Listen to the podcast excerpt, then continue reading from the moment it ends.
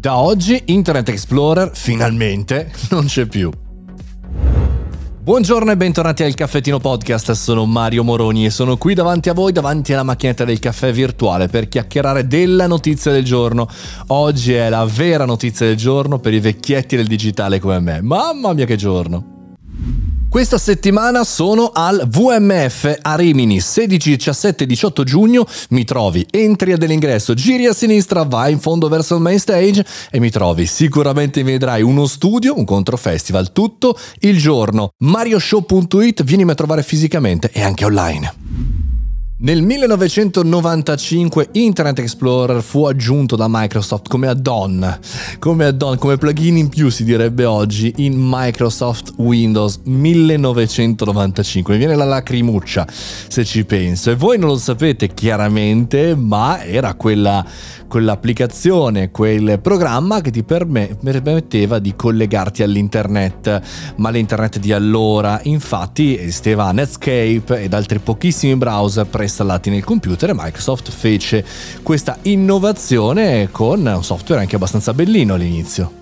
Invece oggi, in questo 15 giugno, credo che saranno in pochi a in qualche maniera piangerlo, mettiamola così, perché nel corso degli anni non si è fatto voler bene, un sacco di incompatibilità con quello che era il regolamento del codice, no? Il V3C si chiamava così, giusto?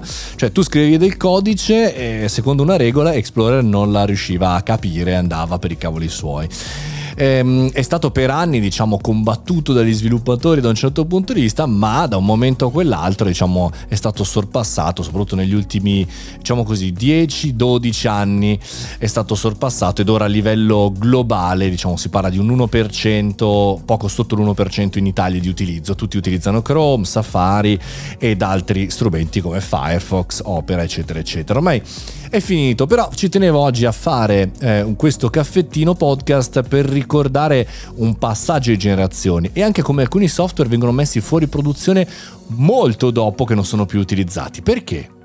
Non c'è una vera e propria ragione tecnica perché nel 2019 Microsoft aveva già detto che avrebbe chiuso il tutto, ma come sappiamo bene anche in Italia i computer vecchi, i software vecchi, quelli delle banche, delle istituzioni, cioè c'è un vero lavorone dietro il togliere un software di 30 anni fa. Lo so che sembra strano perché noi cambiamo software ogni 2x3 anche browser ma la realtà è che funziona così, come alla vecchia maniera, no? come se dovessimo cambiare l'arredamento in un comune, eh, capitoli, gare e via dicendo. Insomma, dopo tantissimi anni questo software viene definitivamente tolto, era anche diventato insicuro e quindi insomma staremo a vedere quello che succederà. Ciao Internet Explorer, sono contento di averti vissuto nei ultimi anni 90, nei primissimi anni 2000, ma poi di averti abbandonato quasi subito. Viva la volpe di fuoco, Firefox e viva Chrome per quanto mi riguarda.